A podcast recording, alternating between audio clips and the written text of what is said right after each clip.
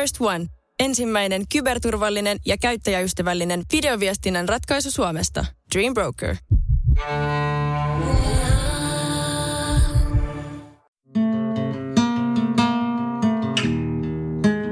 Tervetuloa Sivumennen podcastin pariin. Minä olen Johanna Laitinen. Ja minä olen Jonna Tapanainen. Ja tässä podcastissa me puhumme siitä, mistä ei ole puutetta. Eli hyvistä kirjoista. Johanna, mä toivoisin, että sulla olisi nyt jotain suuria sanoja siteerattavana vaikka Winston Churchilliltä tai, tai joltain muulta, koska me ollaan saatu etäyhteys toimimaan. Voitko kuvitella? Suuri askel ja niin poispäin. että Winstonkaan ei nähnyt tätä tulevaksi. Mä en voi uskoa, että vieläkään. Varmaan tässä joku nyt prakaa, mutta katsellaan. Mutta tämä on siis, mutta tämä on Miten siis menee? uskomatonta, että, että me ollaan tehty tätä, en muista kuinka monta vuotta tätä podcastia, me ollaan puhuttu siitä, että miten meidän pitäisi oikeasti pystyä tekemään tätä myös eri paikoista, koska äh, olemme liikkuvaisia ihmisiä, mutta että nyt me olemme ennakoineet pandemiaa tai muuta vastaavaa kriisiä, joka ajaisi meidät erillemme. Kyllä, totta? ehdottomasti. Joo. Mutta niin kuin kaikilla aloilla, niin myös meidän on nyt pakko tehdä tämä. Kyllä. Ja sitten tulee semmoinen hirveä paine, että pitäisi nyt kun on pitkä tauko, niin pitäisi sanoa nyt jotain merkityksellistä tästä ajasta. Mä luotan suhun taas. Olisiko mitään sanoja, suuria pohdintoja, lopputulemia? Tota, mitä sä puuhaat? Mitä sulla on päällä? Mitä sä näet? niin, niin. Itse asiassa mulla ei ole suuria sanoja, mutta mä vetoan siihen, että, että tietysti äh, niin kun analyysi kaikesta vaatii etäisyyttä asioihin. Eli sen takia, Jonna, meillä ei ole välttämättä vielä mitään kovin fiksua sanottavaa korona-ajasta. No, Okei, okay, vedotaan siihen. Mutta, mutta okay, et, mä olen siis löytänyt omassa pienessä kodissani ö, uusia paikkoja, eli minä teen töitä ja nyt tällä hetkellä minä myös nauhoitan tätä podcastia ikkunalaudalla. Minulla on tässä tuoli ja minun ö, koneeni ja mikrofoni on tässä ikkunalaudalla, että se on niin kuin mun työpöytäni. Ja tämän hyvä puoli on se, että me pystytään mm. tässä koko ajan niin kuin seuraamaan tuossa naapuripuiston tapahtumia ja sitten myös vastapäisen talon tapahtumia. Ja mä oon siis oppinut vasta nyt, että tuossa naapuritalossani asuu siis kaksi kissaa. Siis ei samassa asunnossa. Tämä on aivan uskomatonta. Tämä on aivan uskomatonta. Että mä en ole niinku tajunnut sitä aiemmin. Mutta sitten mä annan niinku tarkkailen niitä tässä. Ihanaa, että sä oot löytänyt mm, tollasia. Kyllä. Eli mitä sulla on päällä, Jonna? mitä sulla on päällä? Eikö mitä sä? Mä en, niin kuin, en, mä en ole nyt treenannut tarpeeksi hyvin. sä, sulle ei ole ollenkaan sellainen uskottava, mitä sulla on päällä. Hikiset leggarit niin kuin joka päivä. Eikö tämä ole se perus koronavarustus? Mutta mä, oon jo, mä oon jo edennyt tuosta. Tota, et musta on uskomatonta, että miten aika niin kun, tavallaan samaan aikaan kuluu ihan hirvittävän hitaasti ja nopeasti. Että musta tuntuu, että niinku sit, mm, tavallaan tästä mm. koronaeristys alkamisesta, että siitä on joku niinku viisi vuotta. ja siis tällä mm, hetkellä mä mm. esimerkiksi siis teen arkipäivisin sen, että mä ihan siis niin kuin pukeudun, että mä laitan niin kuin nätit vaatteet päälle, koska mä niin kuin tajunnut, että jos mulla on nätit vaatteet päällä, niin mä saan siitä jotain energiaa ja mulle tulee vähän niin kuin pätevämpi olo. Joo, joo, joo ja toi on muuten ihan hyvä. Mä muistan, kun sä puhuit joskus oliko se viime kesän jälkeen, että sä tajusit sen, että, että niin kuin, mist, mit, miten saa lapset kukoistamaan, että just näistä ikivanhoista jutuista, eli rutiineista, että kuinka hyvin ne sopii loppupeleissä aika monelle aikuiselle, siis onnellistuttaa. Ja sitten mä oon tajunnut sen nyt näinä päivinä, kun jotenkin oma ajankäyttö on täysin niin kuin, ei ole omassa hallinnassa, niin sitten mä oon tajunnut sen, että niin kuin rutiinit, ai herra jumala, mä tarvin niitä, kun sitten sit saattaa mennä semmoinen niin kuin – neljä tuntia, että on pukeutunut tai jotain muuta vastaavaa, tai että on saanut hampaa pestyä, niin mm. kello on kaksi. Että tulee semmoinen ihme semmoinen niin kuin venyvä ja vanuva aikakäsitys. Niin sit mä oon niin kuin kans karpannut tossa, että mä en nyt ole, mä oon jopa meikannut parina päivänä, no mä en ole pukeutunut, mutta mä oon kuitenkin vähän niin kuin silleen terästäytynyt. Että onneksi Siis, mä oon jotain vaatetta laittanut, mutta ei mä ole mitenkään kauniisti pukeutunut. Se olisi, se olisi niinku ehkä niinku pikkasen liiottelua. mun mielikuvitus lähti heti laukkaamaan, kun mä mietin, että, niinku, että sä luotat siihen, että se videokonferenssissa sun kroppa rajautuu pois siitä kuvasta. Mulla ei onneksi ole videokonferensseja. niin, mutta mutta mä luin lehdestä meikkivinkkejä, miten meikataan videokonferenssi, että mä oon niinku täysin mä valmiina. puhuin jossain videokonferenssissa siitä, että mä olin törmännyt artikkeliin, jonka otsikon olin lukenut, että, että millä tavalla näytät hyvältä videokonferensseissa. Ja sen jälkeen mua on niinku pidetty Ei. asiantuntijana tässä aiheessa, vaikka mä olin silleen, että eikö mä luin vaan sen otsikon. Puolet enemmän, mitä muuta on lukenut. johtuu siitä, että mä näytän aina ihan törkeän hyvältä kaikista videokonferensseista. Valot, kamera. Harmi, että sä et näe mua nyt, Jonna. Meidän kissa aloitti taas tuon psykosomaattisen huutamisen heti, kun mä aloin nauhoittaa. Se vaistoa. Se haluaa oman niin kuin, aikansa parasvalossa. Mutta joo, okei. Okay. Mutta mikä sun Hei, Asiaan. asiaan. No okei, mutta, mutta mikä sun suhde on tällä hetkellä ollut ö, esimerkiksi lukemiseen? Mua kiinnostaa se. Vaikka mulla on ollut siis törkeä huono keskittymiskyky, niin mulla on ollut kyllä ihan hyvä. Mä oon lukenut aika paljon itse asiassa. Ja se on ollut joku semmoinen nyt semmoinen iltarutiini, minkä mä oon saanut toimimaan aika hyvin. Mm. Mutta että mä oon ehkä etsinyt myös sitä vähän niin kuin sitä oikeaa kirjaa. Ja jostain mä luin semmoiseen, että niin kuin runous olisi nyt tässä vaiheessa kaikista parasta luettavaa. Että sitten se olisi jotenkin puhuttelisi jotain muuta aivojen osaa. Tämä oli itse asiassa nyt varastettu. Mä katsoin Margaret Atwood-dokkarin ää, areenasta. Atwoodin teoria oli, että runoutta lukiessa käytetään eri osaa aivoista, sitä, joka on niin kuin lähempänä musiikkia tai matematiikkaa. Ja sitten mietin just tämmöistä, että joku, ehkä joku keskittymiskyky on siellä toisessa aivolohkossa, että se olisi helpompaa se runous tai jo, jotenkin se voisi puhutella. Niin sitten mä oon lukenut vähän runoja myöskin. Mutta mä, kyllä mä oon saanut luettua Okei. ihan hyvin. Toi on siis sinä ihan, siis toi kuulostaa ihanalta, koska mä taas en ole saanut luettua. Että mun niin kun, mä en pysty ottamaan vastaan asioita tällä hetkellä. Tai ehkä, ehkä nyt niin kuin Joo. pikkuhiljaa alan pystyä, mutta et niin kuin Joo. maaliskuussa vielä, mä olin välillä ihan hirvittävän ahdistunut ja mulle tuli oikein semmoisia niin ahdistuskohtauksia, mutta että toi oli hauska toi niin kuin musiikin Joo. mainitseminen ja ehkä toi runous voisikin sitten toimia, koska mun äiti lähetti mulle semmoisen linkin Arvo Pärtin semmoiseen biisiin ja sitten silloin maaliskuussa mä kuuntelin Joo. sitä joka ikinen ilta. Joka ikinen ilta mä kuuntelin Ai sen, niin kuin sen biisin ja se on niin kuin silleen tosi rauhoittava itse asiassa, että se sai mut niin kuin nukahtamaan, mutta että, että nyt mä sitten No nyt mulle, mulle on niin kuin tavallaan, niin kuin kaikki tietää, että nythän tässä ollaan niin kuin kollektiivisesti käyty niin kuin erilaisia kriisin vaiheita läpi.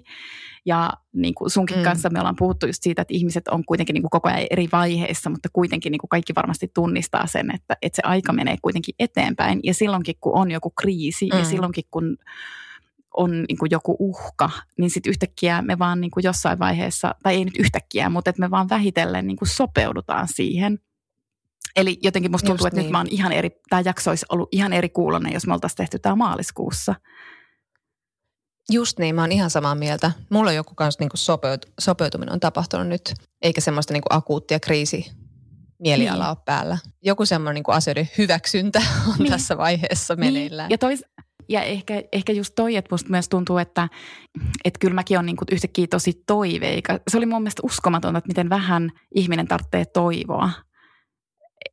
Mm, että niin kuin mm. jossain vaiheessa maaliskuuta kaikki tuntuu vaan niin kuin toivottomalta. Sitten mä en, muista, mik- mä en enää edes muista, mikä se oli. Että oliko se se, että Italiassa alkoikin näyttää yhtäkkiä, että se käyrä rupeaa tasaantumaan.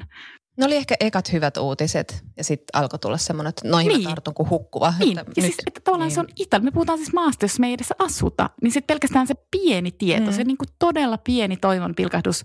Niin yhtäkkiä mä, niin kuin mun, niin. Niin. mä olin niin kuin kauhean paljon rauhallisempi ja, ja, niin kuin, ja se niin kuin vaikutti tosi paljon Niin. sen mielialaan. Että se oli kyllä hyvä muistutus siitä, että, että mikä niin kuin merkitys toi, toivolla on ihmiselle.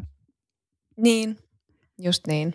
Mutta ootko lukenut tätä kriisiä käsitteleviä jotain niin kuin tekstejä tai nythän ilmestyi tämä, sanossa nyt, alkulukujen toi, yksinäisyys Paolo kirjailijan. Giordino. Niin, hänen kirjansa, mutta en ole sitä siihen siis tutustunut, mutta siis ootko lukenut jotain muuta? No en, no en mä oikeastaan niinku sinänsä, että et tota, kun musta tuntuu, että mä en pysty niinku sitäkään ottaa vastaan. Ja sitten Niin, niin, niin. ehkä niinku Aivan. kirjoissa musta tuntuu, että en mä tällä hetkellä vielä halua mitään analyysiä, koska joka ikinen päivä voi muuttaa kaiken tilanteen. Eli sitten se analyysi ei niinku tavallaan, että aika menee sen analyysin ohi niin nopeasti, että niin kuin kaikessa kirjallisuudessa, että sitten kuitenkin niinku jälkeenpäin vasta pystytään näkemään jotain, mm. jotain niinku Mm. suurta ja ehkä kiinnostavaa. En- Enkä mä halua vähätellä sitä kirjaa millään tavalla. Mä ymmärrän, että, että tarve semmoinen Niin, niin. kirjoittaa ja joillakin voi olla tarve lukea, mutta mä en itse koe semmoista tarvetta. Ja ehkä, niin kuin, ehkä sen kanssa kilpailee myös niin kuin lehtiartikkelit, mutta sitten siinä vaiheessa maaliskuussa, kun mä Mm. olin oikeasti niin kuin välillä hyvinkin ahdistunut, äm, Mm. niin ja ehkä nyt, en mä nyt ehkä halua mennä niin paljon itseni, mutta mä voin sanoa, että se on mulle myös niin kuin tietynlainen taipumus, että, että, että, että, niin kuin, että mm, osaan niin. ahdistua muistakin aiheista, että ei tämä niin kuin, nyt tämä korona ole ensimmäinen asia elämässä, niin, josta niin. ahdistun. niin, mutta että, mutta silloin mä huomasin, että mun piti hetkeksi lopettaa kokonaan uutisten seuraaminen, siis ihan kokonaan, koska niin kun mä huomasin, että ne heti niin kun sai aikaan mun kropassa semmoisen ihan mielettömän stressireaktion. Ja sitten sen jälkeen oikeastaan on tullut mm. se, että mä luen kyllä uutisia, mutta mä luen pelkästään niin kuin faktat. Mä luen pelkästään jotain lukuja. Mä en halua analyysi, mä en halua semmoista Joo. kuorotettua storia. Mä en halua mitään tunteikkaita tarinoita koronasta. Että sitä mä en niin kuin vaan pysty niin kuin jotenkin ottaa vastaan. Mä pystyn ottamaan faktat Joo. ja sitten mä yritän prosessoida niitä niin kuin päässäni. Joo. Mä oon lukenut joitain ihan semmoisia kiinnostavia tavallaan niin päiväkirjanomaisia semmoisia, semmoisia, että tässä olen nyt niin kuin yhdestä, yhdeltä italialaiselta kustantajalta, eikä mulla ole niistä niin kuin mitään siteerattavaa sinänsä, vaan niin kuin ne oli tavallaan kiinnostavia semmoisia niin kuin kurkistuksia siihen saman ajan todellisuuteen eri maassa kuin, niin kuin nyt, mitä itse elää taas ihan omanlaisissa olosuhteissaan tietenkin kyllä, mutta jotenkin mä mietin, kun mä oon lukenut pari semmoista, tai aika paljonkin tämmöisiä niin kuin kirjailijoiden kommentteja siitä, kuinka nyt kaikki muuttuu ja, ja, ja niin kuin se tulevaisuus on aivan toisenlainen kuin mitä mm. se nyt on, mikä voi pitää paikkansakin, mutta samalla mulle tulee sellainen olo, että vuoden päästä me saadaan elää tätä aikaa että olihan viime keväänä kyllä rankkaa ja taas paahdetaan ihan samalla tavalla, paitsi että niin kuin ma- maailma on raunioina monessa paikassa eri tavalla. Mutta siis mä, mä en tiedä, tavallaan se tuo mulle toivoa, että ehkä tämä voi olla joku semmoinen iso, iso niin kuin muutos tai murros, mutta sitten samalla se mua ahdistaa, kun mä en tiedä, onko se murros parempaa vai pahempaa. Esim. tuolla niin kuin Särö oli suomentanut ton nobelisti Olka Tokarczukin ää, tämmöisen esseen tästä ajasta ja hänkin just kirjoittaa siitä, että – että niin kuin, kuinka niin kuin monien valtioiden esimerkiksi luhistuminen tämän alla saattaa synnyttää ihan uudenlaisen järjestyksen. Ja hän kirjoittaa näin, että me istumme nyt kotona, luemme kirjoja ja katselemme TV-sarjoja, mutta todellisuudessa valmistaudumme taisteluun uudesta todellisuudesta, jota emme kykene oikein edes kuvittelemaan. Tajumme vain, että mikään ei tule olemaan niin kuin ennen. Tämä on just semmoinen niin vähän kauhua herättävä semmoinen, mm. mitä tämä tarkoittaa. Mit voi pysty kuvittelemaan mitään. Sitten taas Arundhati Roy, joka on kirjoittanut paljon tästä aiheesta ja ylipäätään kommentoinut samalla niin kuin Intian modin järkyttävää toimintaa Intiassa, niin hän on kirjoittanut Financial Timesissa toisessa korona-esseessään just tästä Tämä on nyt mun huonosti suomentama, mutta joka tapauksessa tämä oli tosi kauniisti kirjoitettu, että mä en nyt tee oikeutta hänelle, mutta kuitenkin tämä taas toi mulle semmoista niin kuin toivoa. Hän kirjoitti just siitä, että niin kuin tämä kriisi on semmoinen, joka tarjoaa mahdollisuuden ajatella niin kuin uudelleen tätä helvetin konetta, joka me ollaan rakennettu, ja että niin kuin mikä olisi pahempaa kuin paluu normaaliin. Ja sitten kirjoittaa näin, että historiallisesti pandemiat ovat pakottaneet ihmiset irrottautumaan vanhasta ja kuvittelemaan maailman uusiksi. Tämä on portaali, portti kahden maailman välillä. Voimme valita kävelemmekö siitä raahaten mukanamme ennakkoluulojemme ja vihamme raatoja, ahneuttamme, kuolleita ideoitamme, tai voimme kävellä seuraavaan maailman kevyesti, vain vähäisin matkatavaroin, valmiina kuvittelemaan uuden maailman ja valmiina taistelemaan sen puolesta – tai niin tämmöistä mm. hyvin ylevää tekstiä tuo semmoisen, niin ehkä tästä siintää joku uusi uljas maailma, please. Voi, voi kun voisikin uskoa tällaiseen, mutta jotenkin nämäkin tämmöiset vähän niin kuin kaunokirjalliset esseet, niin nekin herättää jollain tavalla omituista kauhua. Niin, niin kiinnostavaa, että molemmat käyttää niin kuin just sitä taistelua metaforaa, niin, koska ja, niin ja, on. ja niin kuin poliitikothan tällä hetkellä käyttää niin kuin, niin kuin sota, niin kuin esimerkiksi Macron Ranskassa käyttää niin kuin sota-metaforaa ja, ja ei, ei ole ainut siinä, että niin. niin kuin tavallaan no, kiinnostavaa, että niinku tavallaan, kyllä. no joka tapauksessa niinku kiinnostavaa noilta kirjailta. Joo, ja kyllä mä niinku tunnistan, ton, jotenkin musta tuntuu jopa, että mun on hirveän vaikea, että silleen mä niinku kyllä tietenkin taas rakastan kirjailijoita, että niillä on niinku se ikuinen, niitä on niinku pakko, niillä on joku sisäinen pakko ehkä katsoa sinne mm. tulevaisuuteen mm. ja yrittää nähdä sitä tulevaisuuden kuvaa. Mm no niin kuin me tiedetään, niin skenaariot on aina skenaarioita, että skenaarioita aina pitää olla monta, koska me ei oikeasti voida tietää, mitä tulevaisuudessa tapahtuu. Kukaan ei voi sitä tietää, mutta että, niin kuin tavallaan just toi, että se kirjailija aina sitten kuitenkin katsoo sinne tulevaisuuteen, kun musta itsestä tuntuu, että mä en ole mm. niin kuin valmis vielä katsomaan sinne, että niin pitkällä mä en mm, niin kuin vielä niin. omassa kriisin vaiheessani ole, että mä niin kuin tietäisin, mitä sieltä tulee. Mutta että ehkä mä oon niin perusluonteeltani optimisti, mutta täytyy sanoa, että en mä niin kuin tässä tapauksessa ole kauhean optimistinen. Että siis niin kuin mm. ehkä toi Tokarczukin visio on tosi dystoppinen, mutta että kyllä mäkin olen niin huolis, niin huolissaan asioista. Ja ehkä mä oon just huolissaan tuosta tavallaan siitä, että mi, mitä niin kuin korona yhtäkkiä paljasti esimerkiksi – ja nyt mä niin tiedän, että me ollaan ihan sairaan niin Suomi-keskeisiä, Eurooppa-keskeisiä, mutta mä en jaksa pyydä sitä anteeksi, koska mm. niin tämä on kuitenkin mm. niin kriisi meille kaikille. Et me kaikki käydään jotain niin kuoleman pelkokriisiä ja se on tosi oikeutettua, että sitä ei niin tarvitse myöskään niin hävetä eikä pyydellä anteeksi. Mm. Mutta Niinpä. se, mitä niin koronakriisi esimerkiksi paljasti Euroopasta, puhumattakaan muusta maailmasta, mutta siis Euroopasta se paljasti sen, että me ei olla valmiit auttamaan toisiamme esimerkiksi Euroopan unionissa. Mm. Ja se oli musta tosi huolestuttavaa. Niinpä. Ja sitten samaan aikaan sitä koronaa onnistutaan, siis oikeasti onnistutaan käyttämään esimerkiksi Unkarissa siihen, että niin kuin demokratia, no joka on ollut kyllä totalitaarinen, totalitaristinen jo aiemmin, mutta että niin kuin tavallaan edelleen sitä muutetaan niin kuin vielä totalitaristisemmaksi. Ja sittenhän me niin kuin, niin ja sitten niin tyyli, että tämä on veruke saada tyylin, että transihmisiltä viedään oikeus muuttaa juridista sukupuoltaan. Mm. Tämä on se, niin kuin, minkä, minkä avulla se voidaan tehdä. Tai joku Puolan uusi abortti tai seksuaalikasvatuksen antaminen nuorille, koska tota, nyt ihmiset ei pääse kaduille edes osoittaa mieltään vastaan. Niin tämä on jotenkin niin helvetin niin. turhauttavaa. Ja sitten just niin kuin tavallaan toi, että, että tämähän on osoittanut kaikissa maissa, jopa siis Suomessa, missä, niin kuin, missä mä en niin kuin mitenkään arvostele siis hallitusta, mutta kun tämä osoittaa myös täällä sen, että mm. silloin kun ihmiset pelkää, niin niitä on hirvittävän helppo mm. hallita mm. ja niiltä on todella helppo mm. ottaa mm. Perustavanlaatuiset oikeudet pois. Ja tähän ei ole pelkästään Suomen kysymys, vaan kaikissa maissa on yhtäkkiä tapahtunut se, että siis niin kuin liikkumisen vapaus ja kokoontumisen vapaus on niin kuin perustavanlaatuisia poliittisia oikeuksia. Ja just toi, mitä sä sanoit, että, mm. että jos kansa haluaa osoittaa mieltä, niin sillä pitää olla oikeus niin ko- kokoontua yli kymmenen hengen mm. seurueista.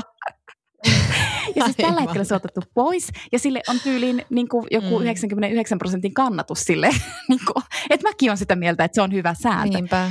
Ja, siis, ja totta kai, että niin. sehän on niin kuin ok, että sitä käytetään niin kuin turvallisissa käsissä, mutta sitten jos se ei ole turvallisissa käsissä, niin kuin se kaikissa maissa ei ole, niin sitten niin kuin tavallaan siitä voi tulla tosi rumaan mm. jälkeen. Että se on niin kuin, mäkin niin kuin tavallaan käännyin tässä kyllä kirjailijan puoleen vähän niin kuin sattumalta. Mä kuuntelin semmoista podcastia nimeltä Leget, siis niin kuin ruotsin kielen sana Leget, eli tilanne tai tilannekatsaus, whatever. Ja siinä, yeah. siinä oli yhtenä haastateltavana Maalin Persson Jolito, joka on siis voimme sanoa thrilleristi, joka kirjoitti, mm. onko se suurin kaikista suomennettu teos, joka on niin kuin thrilleri, mutta oikeastaan myös tämmöinen niin kuin kouludraama. Se on tosi hyvä, jos tykkää thrilleristä, se on, se on todella hyvä sellainen. Yeah. Mutta mut, mun täytyy sitten naisesta sanoa vielä se, että se on aivan uskomattoman ihana se nainen ja se on ihan super yeah. fiksu. Ja se olisin podcastissa se just niin kuin oikeastaan sanotti paljon sitä, mitä ehkä itsekin on niin kuin hakenut, että, että hän niin kuin mietti, että tällä hetkellä, kun kaikki vielä niin kuin käsittelee sitä kriisiä, niin sinänsä asiat on vielä ok, mutta entä siinä vaiheessa, kun rupeaa niin kuin, me ruvetaan todella niin kuin näkemään niitä seurauksia, mitä esimerkiksi näistä lomautuksista ja irtisanomisista seuraa. Mm. Et sitten kun oikeasti meille tulee niin kuin ainakin osalle meistä tulee, niin kuin, joutuu kokemaan taloudellisen laman. Ja sitten kun mm. siihen yhdistetään muisto siitä, että meiltä on otettu hetkeksi pois tyyliin meidän perusoikeuksia, että mitä siitä niin kuin, tavallaan seuraa. Että seuraako siitä jotain epätasapainoa mm. tai kapinaa tai muuta. Ja niin, se on niin, tosi hyvä niin. pointti. Se on niinku, ja tavallaan se on semmoinen niinku pointti, jota mä en ole itse uskaltanut edes ajatella, kun mä yritän niinku tavallaan selvitä just tässä hetkessä.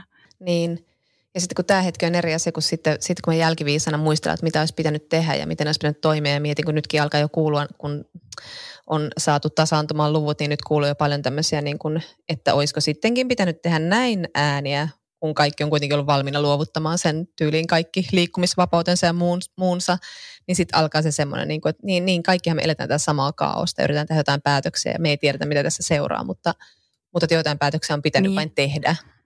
Ja sitten niinku tavallaan kantaa myös kollektiivisesti niistä vastuu, mutta tietenkään että me ei tiedetä myöskään niinku vaikutuksia ja just sitä, sitä, että mitä me menetetään, kun me tehdään näitä toimenpiteitä ja mitä lieveilmiöitä me ne aiheuttaa, mutta se me nähdään vasta myöhemmin.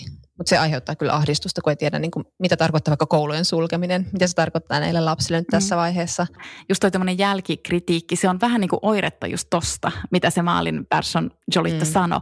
Tavallaan se on niin kuin avoimessa demokraattisessa yhteiskunnassa ole Niin, tosi ok, kyllä. että sitä oikeasti, ja sitähän pitääkin analysoida sitten jälkeen, mutta tietysti siihenkin pitää nyt käyttää aikaa, että meidän pitää oikeasti nähdä niin kuin koronan toinenkin aalto ja niin edelleen, että miten tämä nyt niin kuin kaikkinensa meni, että ehkä semmoiselle hätäiselle Mm. analyysille, tai no en mä tiedä, kyllä voi tehdä myös välianalyysejä ja niin edelleen, mutta että ehkä just se, että jos se johtaa johonkin, kun Suomessa on kuitenkin niin kuin perinteisesti ollut yhteiskuntarauha ja täällä on niin kuin, täällä on valtava luottamus niin kuin yhteiskuntaan ja valtioon, niin sitten niin kuin tavallaan ehkä mä just mietin Mm. sitä, että voiko tämä niin kuin vaikuttaa, voiko tämä horjuttaa jotenkin sitä. Tällä hetkellä ei näytä siltä, mutta Niin. siis, että voiko se niin kuin horjuttaa sitä. Niin. Ja sitten tietysti maissa, joissa sitä yhteiskuntarauhaa ei ole ollut, jossa sitä luottamusta ei ole, niin sitten ne tuloksethan niin kuin tulee olemaan niin kuin Mm. ihan, ihan hirveitä.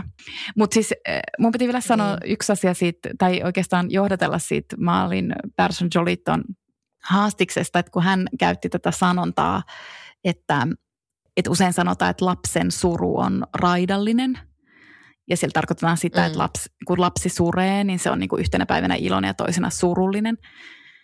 Ja sitten se Mm. Person Jolito sanoi, että hän ei ole koskaan ymmärtänyt, miksi se rajataan vain lapsiin. niin, aivan. ja sitten ja sit hän oli silleen, että ja tällä hetkellä hän kyllä myös käyttää sitä ihan tästä ahdistuksestakin. Et niin kun Niin, ahdistus aivan. on raidallinen. Ja, ja, et niin kun, ja se on mun mielestä ollut tosi kiinnostavaa huomata, että onhan tämä myös niin itse, Mm. itselle semmoista, että voi niin itse tarkkailla itseään, että miten oikeasti niin reagoi jossain Mm. kriisissä. Että niin kuin, Niin. ei sitä niin. kauhean tasapainossa suoraan sanottuna ole. ei ole, ei. Ja oltiinko me niitä, jotka ollaan tässä kehuskeltu, tai mitä oliko se kehuskelu, vaan silleen, niin kuin, että ollaan tutkiskeltu itseämme ja kriisin aikana me toimimme. Oliko se, oliko se tämä? Mutta ehkä me, en mä tiedä, ehkä se on sama asia silti, mutta mä en tiedä, onko meillä tapahtunut mitään toimintaa liittyvää tämän kriisin aikana kuitenkaan. Enemmän ehkä semmoista epämääräistä ahdistumista. Ja toisaalta eihän tässä ole mitään, mitä voi tehdä muuta kuin olla kotona. Niin sehän tässä on myöskin ehkä Paitsi että mun turhauttavinta. mielestä ehkä niin kuin, äh, mä luulen, että mä oon sitten kuitenkin niin kuin tehnyt sen, mitä tässä on tehtävissä. Eli nyt heti, heti kun sitten Mm. tämä alkoi tämä niin kuin nämä eristyssuositukset silloin maaliskuussa, niin mä oon käyttänyt kaiken energiani siihen, että mä oon vetänyt ihan överiksen. Siis että mä oon niin kuin tehnyt ihan siis niin kuin yli, Niin, niin. mä oon ihan ylivarovainen. Ja se Joo, on niin joo, kuin niin sitä mun joo. toimintaa. Se Joo. rauhoittaa mun mieltä ihan hirvittävästi, niin sitten mä oon ajatellut silleen, että no okei, tämähän on siis täysin överiä. Mutta Joo, jos joo, se joo, helpottaa mun kyllä. olemista, niin sittenhän se on ihan fine. Mutta hirveästi se tuli korona-ajatuksia, vaikka ei pitänyt olla mitään korona. Ja minulla on vielä jatkoajatus. Ja se liittyy tähän ahdistukseen. Ahaa. Koska, koska mä oon siis miettinyt okay. hyvin paljon nyt korona-aikana Lars von Trierin elokuvaa Melankolia, joka on siis yksi lempielokuvistani. Siis sen, sen idea on niin yksinkertainen, se on niin mahtava. Siinä on kaksi siis siskoa, joista toinen on kärsinyt masennuksesta ja toinen ei. Ja sitten siinä elokuvassa maapalloa uhkaa tämmöinen, niin kuin, onko se nyt komeetta? Se on komeetta. Joo, et sellainen. maapalloa lähestyy tämmöinen Joo. komeetta ja sitten niinku tiedemiehet on siitä vähän niin kuin äm, ä, erimielisiä, että osuuko se maapalloon vai ei. Suurin osa niinku tiedeyhteisöstä on sitä mieltä, että se ei osu. Mutta, mutta kuitenkin siitä tulee niinku tavallaan jännite tähän leffaan, että, että sitten sitä toista siskoa, sitä, joka itse asiassa ei ole ollut masentunut, ne rupeaa ahdistamaan ihan valtavasti se, että entä jos se tiedeyhteisö onkin väärässä. Sitten mä oon aina rakastanut sitä elokuvaa yli kaiken, sitten mä en niinku oikein niinku sinänsä tiennyt, että miksi mä oon rakastanut sitä. No siis se on hirveän hyvä leffa, mutta että ehkä niinku toi ahdistusteema mm. tai toi masennusteema on jotenkin niinku puhutellut tosi paljon. Ja sitten sit mä oon niinku aina tulkinut sen niin, että se, se sisko, joka on ollut masentunut jo aiemmin, niin että se on Mm. niinku tavallaan valmis Mm. kuolemaan. Että siksi sitä ei pelota se niin, komeetan törmääminen.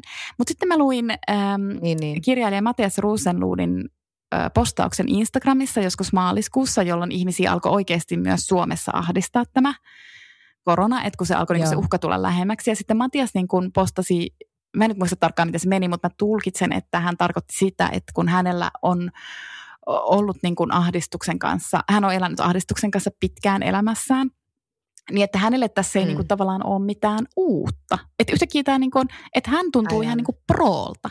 Hän on niin kuin ammattilainen Niin, niin. tässä ahdistuksessa.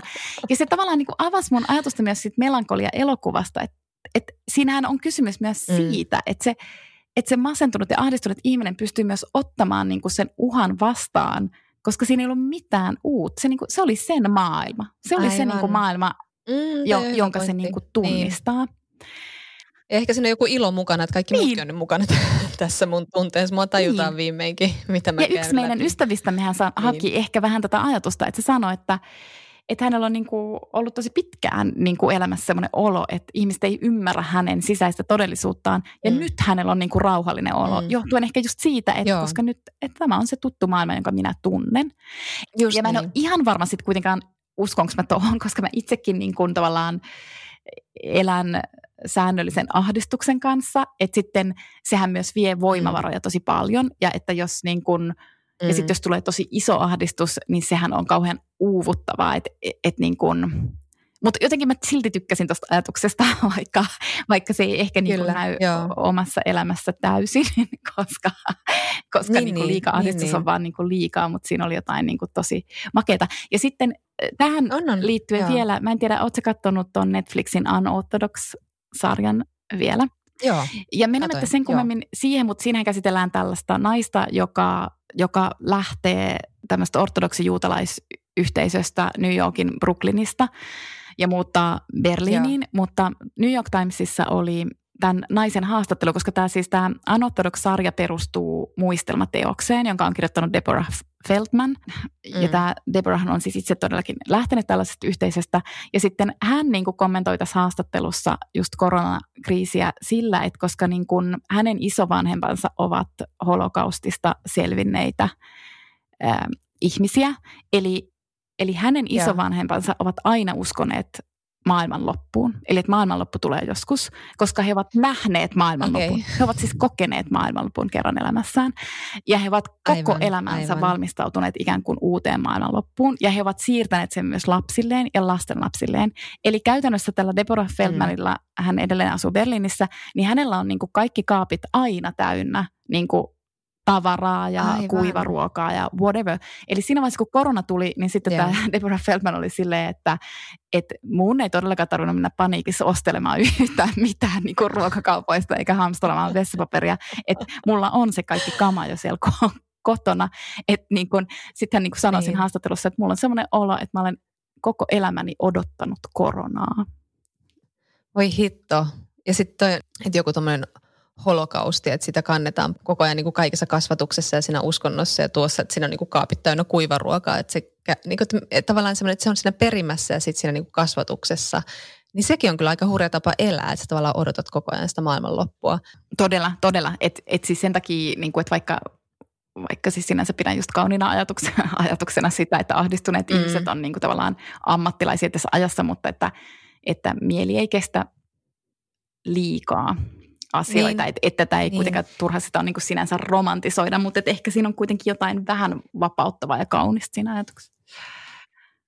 Niin, kyllä. Ja sitten palaan vielä tuohon Arundatin roihin, että se puhuu just siitä, että me puhutaan nyt näistä sotatermeistä, mitä säkin sanoit, Macron käyttää ja muut, ja viljellään niin kuin tällaista Trump-maista tyyliä, että uhka tulee tuolta muualta, mutta sitten niin kuin just sille, että, että tämä on saanut niin kuin maailman kaikista aseellisesti vahvimmin varustautuneen maan polvilleen, eli USAan, ja, ja että miten niin kuin tämä virus niin kuin tavallaan nauraa kaikille näille mm. ohjusvarusteluille ja rajoille ja kaikille tällaiselle digitaaliselle valvonnalle ja kaikille muulle, että se, niin kuin, se leviää ja se uhka ei olekaan se, mitä odotettiin ja mitä kohtaan on varustauduttu, mm. vaikka tietenkin tämmöistä pandemiasta on puhuttu niin kuin vuositolkulla, mutta, mutta joka tapauksessa. Niin, ja itse asiassa tuohon liittyen mulle tuli nyt mieleen siis se, että, että tavallaan mua myös viehättää tässä viruksessa se, että, että mm. tämä on niin hirvittävän, tai siis, tai siis okei, siis heti sanon, että ei sinänsä ole tasa-arvoinen, koska me tiedetään, että tämä iskee pahiten esimerkiksi niihin valtioihin tai niihin ihmisryhmiin, jotka kärsii jo niin kuin valmiiksi. Mutta siis, mut siis siinä mm. mielessä tämä on niin kuin, äh, reilu, että tämä voi tulla myös esimerkiksi mm. erittäin hyväkuntoisille jollekin niin kuin pitkän matkan juoksua harrastaville, elä, terveellisiä elämäntapoja noudattaville urheilija mm. nelikymppisille supervahvoille miehille. Et siis tässä on niinku tavallaan jotain, mm. joka pistää niinku, joka ikisen sitten kuitenkin niinku miettimään, että mistä Kyllä. tässä on kysymys, koska niinku, ehkä mun mielestä vielä pahempaa olisi se, että terveyshän on megatrendi Ja siis niin kuin tavallaan, Mm, ja sitten, että jos sä niin. elät ihan kauhean terveellisesti niin sella, ja liikut ihan hirvittävästi, niin susta todella helposti tulee todella oma hyväinen, että sä niin kuin kuvittelet, että sä pystyt oikeasti kontrolloimaan mm. elämää. Ja sitten tämä virus osoittaa, että se ei ole niin, että, niin kuin, että siitä plussaa sanoisin. Haluan lähettää Siitä- vielä siitä plussaa. myös itse sosiaaliseen mediaan, koska, koska yleensä sosiaalista mediaa arvostellaan, mutta mä oon silleen, että se on ollut mun mielestä mun henkireikä. Mun mielestä ih- ihmiset ovat myös Samoin. osoittaneet, että miten hauskoja he osaavat olla. Siis että mä niinku rakastan Kyllä. eniten koronameemejä. Siis, niinku- Et sosiaalinen media on palauttanut mun uskon Siis ihmiseen siis. Siis toi on hauska juttu, kun välillä aina miettii silleen, tulee semmoinen, että voi jumalauta ihmiset ja silleen niin kuin suhtautuu vihamielisesti ja pitää lähtökohtaisesti kaikkia ihmisiä maailmaa tuhoavina muurahaismassoina. Mutta sitten katselee meemejä on silleen niin kuin, voi että ihminen on sitten kekseliäs ja sitkeä ja hauska ja älykäs ja on se kyllä aikamoinen.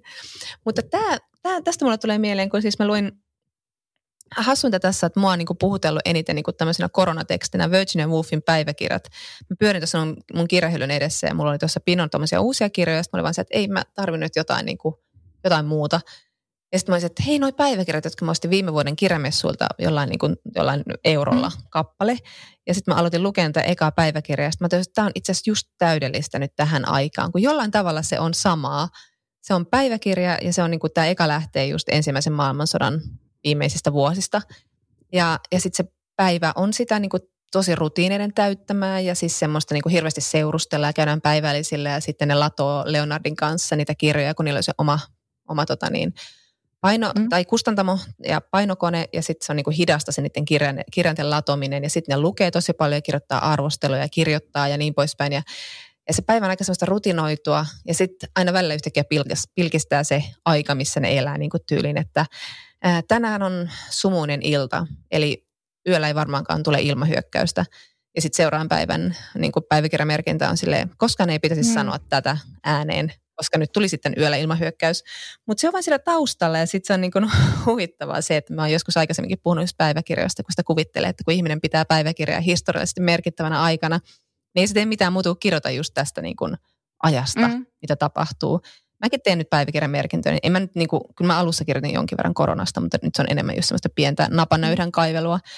Eli ei niin kuin mitään kauhean merkittää, mutta se on mahtavaa nähdä niin kuin, vertaan tässä nyt näköjään itseni Virginia Woolfiin, mutta siis Virginia Woolf on ihan Sä teit samanlainen. sen todella huomaamattomasti ja taitavasti. Eikö? Mä oon samaa mieltä. Mutta hän kirjoittaa just tässä siitä, eka ajatus, mikä tuli mieleen, oli just se, että se, hän kirjoittaa just siitä, että niin kun hän oli käynyt katsomassa oopperassa, oliko se nyt taikahuilun vai mitä se oli käynyt katsomassa.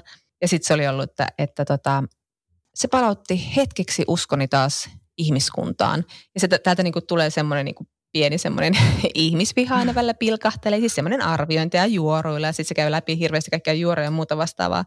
Mutta tämä toi mulle mieleen tämä lause niin kuin just tämän kevään. Hän kirjoittaa 15. maaliskuuta 1917, että Kaikiksi onneksi sää on muuttunut pilviseksi. Kevät on peruutettu, mutta meidän pitää pystyä uhraamaan kevät sodan nimissä. Kun tavallaan on ollut sille itse silleen, että ei me nyt voida kesää uhrata. Herra jestas on kesä, että itse asiassa yksi kesä tämän kaiken aikana, niin sillä ei ole niin kuin mitään merkitystä. Mutta siis kun hän palasi tämmöiseen, niin kun muistaa, että hän kirjoittaa niin kuin päiväkirjaa, että hänen pitää niin kuin yrittää olla semmoinen, semmoinen tota, niin kuin miettiä sitä silleen vakavalta kannalta, sitä päiväkirjan kirjoittamista historiallisena aikana. Sitten se raportoi tässä niin kuin vähän kaikkea, että miten niin kuin ei saa enää lihaa mistä eikä suklaata mistä ja mitä mikäkin maksaa ja käy vähän läpi niin kuin minkälaista Lontoossa näyttää ja niin poispäin. Sitten se on vähän tämmöistä kuivakkaa raportointia. Sitten tulee sulkeet. Tämä on yritys kirjoittaa ytimekästä historiallista tyyliä. Sulku, sulje päättyy. Sitten se jatkaa tämmöistä listaa taas. On hetkeksi muistanut, että hänen pitää niinku kertoa tästä ajasta. Sitten on vielä yksi, joka mun täytyy... Sitten siinä tapahtuu tämä, kun, kun Englannissahan sitten naiset sai äänioikeuden just tämän ensimmäisen maailmansodan jälkimainingeissa just sen takia, että naiset oli astunut niin isosti työelämään, että, että oli tavallaan pakko tunnustaa niiden olemassaolo yhteiskunnassa.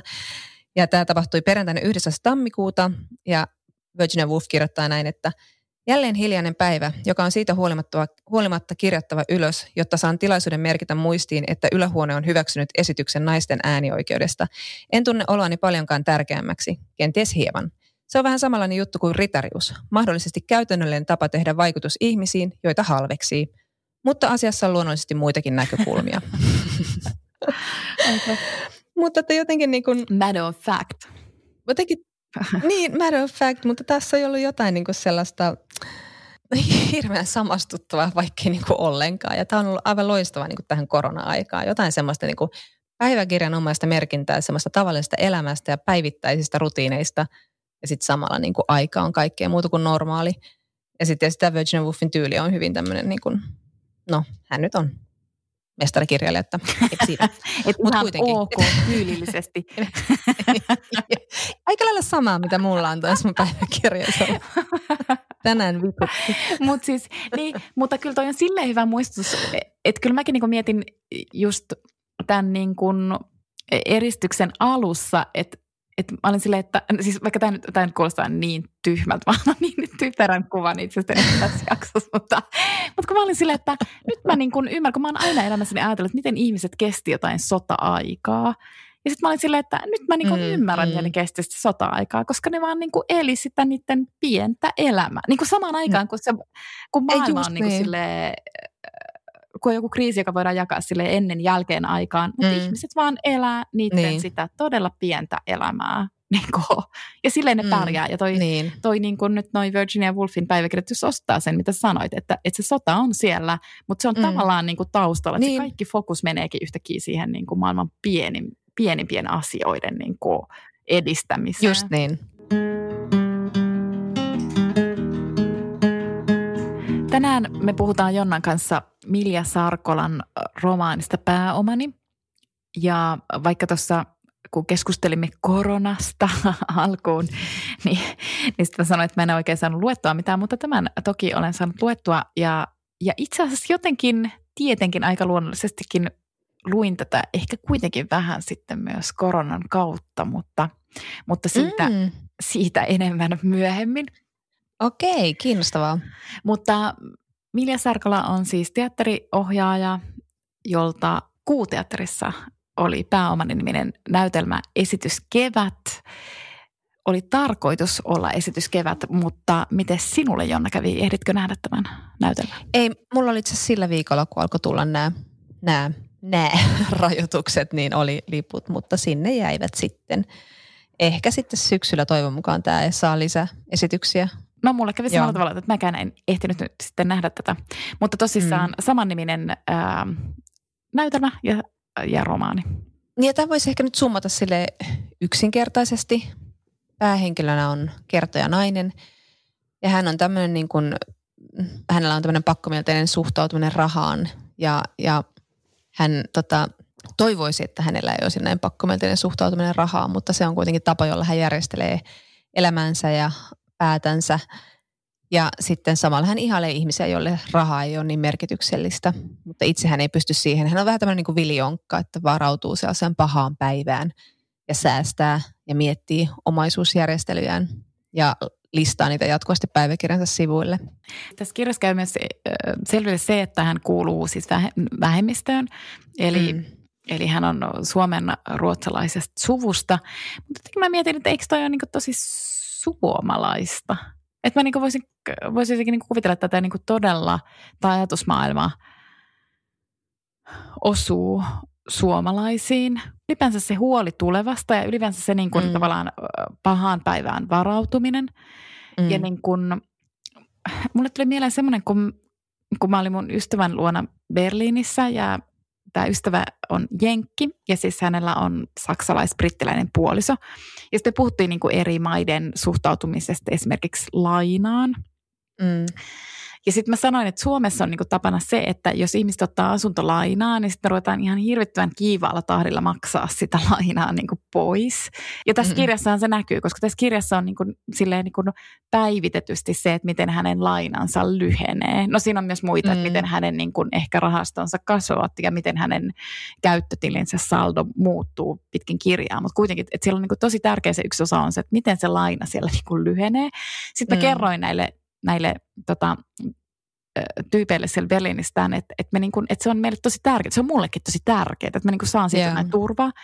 Ja Mm. sitten tämä, tämä tota, saksalais-brittikundi sanoi, että, että hän on lukenut jostain semmoisen tutkimuksen, että semmoiset maat, jotka on kokeneet niin kuin historiansa aikana valloituksia, jotka ovat siis tulleet valloitetuksi. Mm. Ja niin kuin, koska mäkin niin kuin uskon kollektiiviseen muistiin, että mehän niin kuin tavallaan siirretään tuleville sukupolville niin kuin jotain vaikka huolta tai niin kuin tulevaisuuden näky- tai asennetta tulevaisuuteen. Niin siis mm että sellaiset maat, jos, jotka ovat tulleet valloitetuksi, niissä lainaa lyhennetään tosi nopeasti, koska se kertoo siitä, että ihmiset ajattelee, että milloin tahansa voi tapahtua ihan mitä tahansa, ja sun pitää olla niin kuin tavallaan varautunut siihen. Sä et voi luottaa siihen Aivan. koskaan, että elämä niin kuin säilyy samanlaisena tai että elämä jopa niin kuin paranee. Eli tämä vertautuu tähän meidän Suomen maan huoltovarmuuskeskukseen käytännössä. Toivon, että ei. että se, että me lyhennetään lainaa, niin turvaa meitä paremmin kuin huoltovarmuuskeskus. Mutta. Joo, voi olla. Ja sitten kyllä mä tunnistan, totta kai kaikki tunnistaa tuon niin vaikean suhtautumisen rahaan. Ja siitä, että ei koskaan niin kuin on vähän sille kavereiltakin vähän se puolihuolimattomasti uskaltaa kysyä sille, että no ai siis paljon sä nyt sitten tienaat. Tai jotenkin sille, että se on itse asiassa aika huonosti mä tunnen vaikka mun ystäväni palkkoja, vaikka ne voisi olla ihan tämmöisiä perusjuttuja, kun me tiedetään kuitenkin, mitä me ollaan maksettu kämpistä ja mitä vuokraa maksetaan ja niin poispäin. Mutta kyllä tässä kyllä niin rahaan on tosi omituinen suhde ja sitten on pakko sanoa tämmöinen, että mä nyt kun Suomessa tuli tämä, saa avata tämmöisen osakesäästötilin ja, ja niin kuin tämän vuoden alusta ja se on jokaiselle yksityishenkilölle se niin kuin tavallaan helpottaa verotuksen kannalta niin kuin osakeostojen tekemistä – ja mä avasin sen samaan aikaan, kun mä luin tätä kirjaa. Ja sitten, okay. ja mä olin avannut sen tilin ja alkanut niin kuin lukea osakkeiden ostamisesta ja sijoittamisesta ja kaikesta tällaisesta. Ja tämä oli ihan siis mun niin kuin lapsille niin kuin lapsilisä asia. Mm. Että sitä varten, että mä niin kuin itse hassaisin menemään niitä rahoja. Ja joka tapauksessa mä luin tätä. Sitten tuli korona – sitten muistan sen mun ristiriitaisen suhtautumisen sille, että hitto ostin noin osakkeet just ennen tätä koronaa, mutta nyt kaikki laskee. Tämähän on, ei hitto, nyt tuli hyviä uutisia, taas nousi. Sitten mä huomasin, että mä niin todella likainen olo siitä, siitä, että mä jotenkin niin kuin katselin maailman tuhoutumista ja katsoin samalla sille, että tämä on hirveän hyvä aika ruveta osakesijoittajaksi. se, se, jonka jälkeen, että mä sain ostettua muutamia osakkeita, jonka jälkeen mulle tuli semmoinen niin kuin likainen olo, että mä en ole pystynyt tekemään sitä. Ja sitten mä luen samalla tätä aika niin kuin, äm, hyvin totisen ja pakkomielteisesti rahaa suhtautuvan ihmisen kuvausta. Ja mulle tulee sellainen olo, että haluanko minä olla tämä ihminen. Ja tämä nainen sitten, hän on parisuhteessa ihmisen kanssa, miehen kanssa, joka ei siis ole niin kiinnostunut siis rahasta tai niin kuin turvautumisesta tulevaisuuteen tai muuhun vastaavaan. Ja sitten tämä nainen ei halua niin kertoa tälle miehelle, että hän on itse asiassa keskustellut niin kuin no oliko se nyt jostain niin kuin osakesijoittamisesta ja muusta vastaavasta, koska sitten se olisi niin kuin oikeasti jo sellaista, se ei olisi enää niin kuin heidän arvojensa mukaista, että joku rahastot ja muut oli ollut vielä ok, mutta se ei enää kehdannut kertoa, että se miettii niin kuin tämmöistä aktiivisempaa sijoittamista, koska se oli niin kuin vastenmielistä. Niistä mulle tuli myös semmoinen niin omituinen, vaikka eihän siinä nyt mitään sellaista ole, mutta sitten nämä kaikki nämä kolme maailmaa jotenkin mun päässä, vaan silleen, en minä ole tämmöinen ihminen. Mutta mä yritän löytää tämän tasapainon tähän asiaan. Mutta jotain semi-omituista omituista niin kuin stigmaa siihen rahaan liittyy. Se oli tosi kiinnostavaa, kun sanoit tästä palkoista, että sä tiedät niin kuin sun lähimpien ystävien palkkoja. Että jotenkin musta tuntuu, mm. jos mietin omaa palkkaa kehitystä elämässäni, niin mm. tavallaan jossain vaiheessa elämää niin mä oon hävennyt sitä, että mulla oletettavasti on pieni palkka. Mm. Ja sitten jossain vaiheessa rupeaa häpeämään sitä, että ö, ehkä mulla onkin niin kuin iso palkka. Se on tosi kiinnostavaa. Mutta kyllä tämä, niinku, siis mä mietin myös sitä kirjaa, kun tämä on tämä, tässä on tosiaan minä kertoja. Ja hän on vähän tämmöinen sävytön tyyppi, kauhean totinen ja semmoinen pragmaattinen ja sitten vähän ehkä jollain tavalla liioteltukin. Että siinä on osi jotain niinku huvittavaa, vaikka tämä ei ole niinku mitenkään siis niinku humoristinen kirja. Mutta mä mietin tämä jotenkin satiirina kuitenkin jollain lailla. Sitten tässä, niinku, tässä on tämmöisiä kohtia, tämmöisiä, että tämä, tämä minä kertoja on siis Berliinissä jollain apurahalla – jossa hän koko ajan laskee sille, että, että niin kuin, okei, nyt kannattaa mennä vielä syömään, koska mä saan näillä kuiteilla rahat pois. Ja sitten kun se viimeisenä päivänä ymmärtää, että mitä helvettiä, että se olisi saanut niin kuin kaikista ravintoloista niin kuin kaikki kulut, niin, kuin, niin sitten se menee vetämään ihan mielettömän buffan läpi tai hienon lounaan. Ja sitten se Berliinissä näkee ihmisiä makoilemassa puistossa oluen kanssa tekemättä mitään, lukematta, kuuntelematta musiikkia, selailematta kännykkäänsä. Miksi? Tässä on tämmöisiä omituisia toteamuksia, jotka niin naurattivat tosi paljon, vaikka tämä ei ole sinänsä niin kuin, sellainen niin kuin humoristinen kirja. Ja, ja tämä, tämä hahmo ei ole mitenkään niin kuin kauhean, niin kuin, se on ehkä enemmän semmoinen vähän niin kuin suru, surullinen hahmo kuin humor, hum, humoristinen. Mutta kyllä mäkin luin tätä, että vaikka se just pohtii No, et vaikka se niinku pohtii just sitä, niinku, että uskaltako kertoa puolisolleen siitä, että hän harkitsee osa, osakkeiden ostamista, yeah. niin sitten se kuitenkin, sekin, se tuntuu kuitenkin jollain tavalla realistiselta, mutta niin kuin yhdeltä osalta ihmisestä. Että kyllä mä niin kuin silti tätä kirjaa lukiessa ajattelin, että mä en saa siitä päähenkilöstä kaikkea. Niin kuin, että tämä on, tämä on yksi osa siitä ja ehkä siksi se tuntui niin kuin karikatyyriltä. Mm. Koska mä tunnistan mm. sen ajatuksen, mutta sitten mä en kuitenkaan niin kuin täysin ehkä tunnista välttämättä sitä ihmistyyppiä, mitä se päähenkilö ikään kuin tuon kirjan välityksellä kokonaisuutena tai millainen siitä kokonaisuutta on niin piirtynyt, niin sitten mä en niin ihan saa sitä kiinni. Mutta ehkä mä nyt palaan siihen, mitä tuossa sanoin äsken, että, että miksi mä luin tätä ikään kuin koronan kautta tai miksi niin kuin korona vielä oikeastaan vahvisti mun tulkintaa tästä, koska mä oon niin kuin kuullut joskus tämmöisen teorian, että, että silloin jos on ahdistunut – tai, tai huolissaan tai masentunut, niin silloin kannattaa laskea rahoja. Mitä alkaa aistaa enemmän? No okei, okay, toi on hyvä pointti. Mutta mut mä ohitan sen erityisesti tämän päähenkilön kohdalla, koska sillä ei ole niinku tavallaan Kyllä. sitä huolta. Mutta siis niin. siis tavallaan siis se, että et jos ahdistaa, niin sitten jotenkin niinku ne numerot tai se joku niinku se fakta. Ehkä se liittyy myös siihen, mitä mä sanoin aiemmin, että mm. et nyt mä luen vaan korona-uutisten kohdalla mä luen vaan faktoja, mä haluan vaan numeroita. Mä haluan niinku sille, niin, niin. Että, että mä en halua mitään niin. analyysikuorutusta, mä haluan se, ne vaan ne numerot. Niin ehkä tuohon liittyy se sama, että niissä numeroissa on jotain niinku turvallista. Että silloin vaan niinku kannattaa katsoa sitä, sitä niinku mm. tiliä tai niin kuin tämän päähenkilötapauksesta kannattaa katsoa ne kaikki tilit, että se käyttötili, sitten on se mm. säästötili, sitten oli se, oliko se joku rahastotili ja sitten kannattaa katsoa, miten se asuntolaina, asuntolainan pääoma sieltä niin kuin vähenee. Niin kuin, Kyllä. Ja sen takia mä niin kuin ajattelen, että tämä on siis ahdist, tämä on äärimmäisen mm. ahdistunut, jopa masentunut tämä ihminen. Mm. Ja, ja siis se, että se käy läpi näitä tilejään ja se, että se niin kuin pyörittää näitä numeroita, niin se on sen tapa ikään kuin rauhoittua. Ja sitten kun ne toistuu semmoisena niin no mä käytän koko ajan sanaa pakonomainen, mutta siis joka tapauksessa ne toistuu tässä koko ajan nämä merkinnät sillä tavalla, että se niinku rakentaa tavallaan sen päivän, että tämä on tämä tilanne. Et, ja sitten sen, niinku sen rahasumauksen jälkeen se kertoo, että miten se on nukkunut.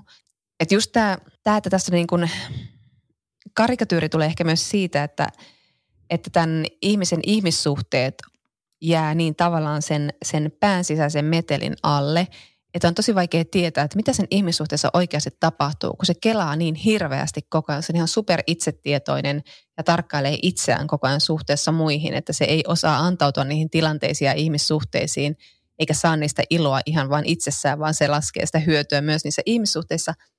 Niin sitten se tavallaan siitäkin tulee se semmoinen vähän semmoinen, että ei saa otetta tästä ihmisestä, kun se sen niin kuin päänsisäinen mylly on niin valtavan kova koko ajan. Joo, ja siis e, tota, mä tykkäsin tässä kirjassa itse asiassa tosi paljon. Tässä oli suht pitkä jakso sitä, kun tämä päähenkilö aika tuossa loppupuolella kirjaa matkusti Bostoniin kirjailijaresidenssiin. Öm, ja siinä tavallaan toi oikeastaan niin kuin korostuu, että koska hän niin kuin joutuu lähtemään sieltä omasta tutusta ympäristöstä, sitten hän tulee kuitenkin selkeästi yhteisöön. Eli se mm. kirjailijaresidenssi tässä, tässä tapauksessa oli sellainen, jossa oli muitakin kirjailijoita – Eli se ei ollut vaan joku kaupunki, jossa sä menet johonkin yksinäiseen asuntoon, vaan että sä oikeasti meet niin kuin, oliko se nyt joku yliopiston kampus tai jotain. Joku sellainen, Mutta kuitenkin, että et siellä on niin kuin, eli sun pitää ottaa paikkasi siinä yhteisössä. Ja sehän oli tälle päähenkilölle ainakin hän oman tulkintansa mukaan todella vaikeaa. Ja siinähän hän ihan Joo. valtavasti reflektoi itseään, että millä tavalla hän niin kuin koko ajan tarkkaili, että, että pystyykö hän tekemään ikään kuin hyvän vaikutuksen näihin muihin kirjailijoihin mm. siellä residenssissä vai ei.